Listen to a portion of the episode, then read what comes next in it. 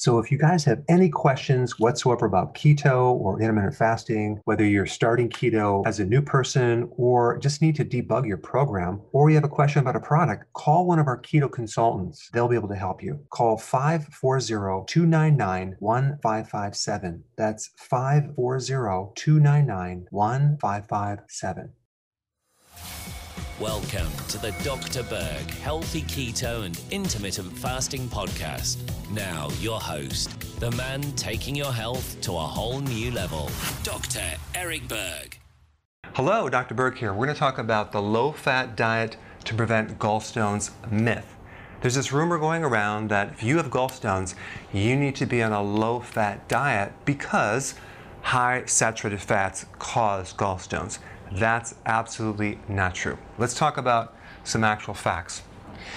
What triggers bile release, which bile is the stuff the gallbladder stores that comes out of the gallbladder to help you digest, what triggers the bile release is saturated fats.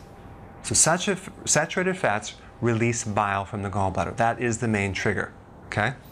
Number two, bile salts dissolves gallstones.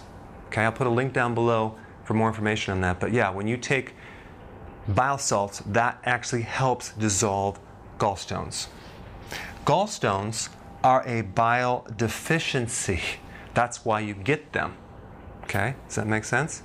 That's what causes them. You have this super saturation of cholesterol that makes the stone because there's not enough bile.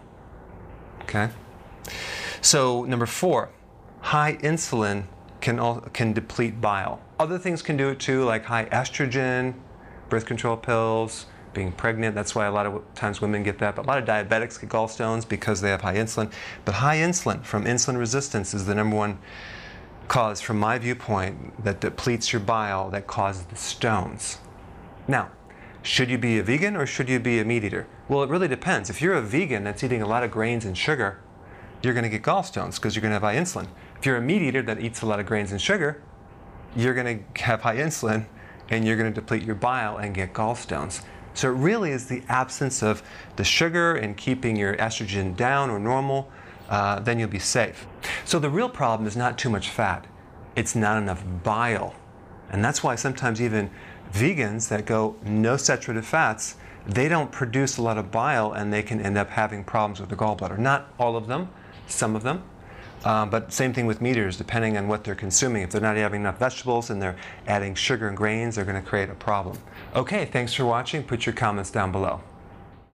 Hey, you probably already subscribed, but if you haven't, press this little button down below and I will keep you updated.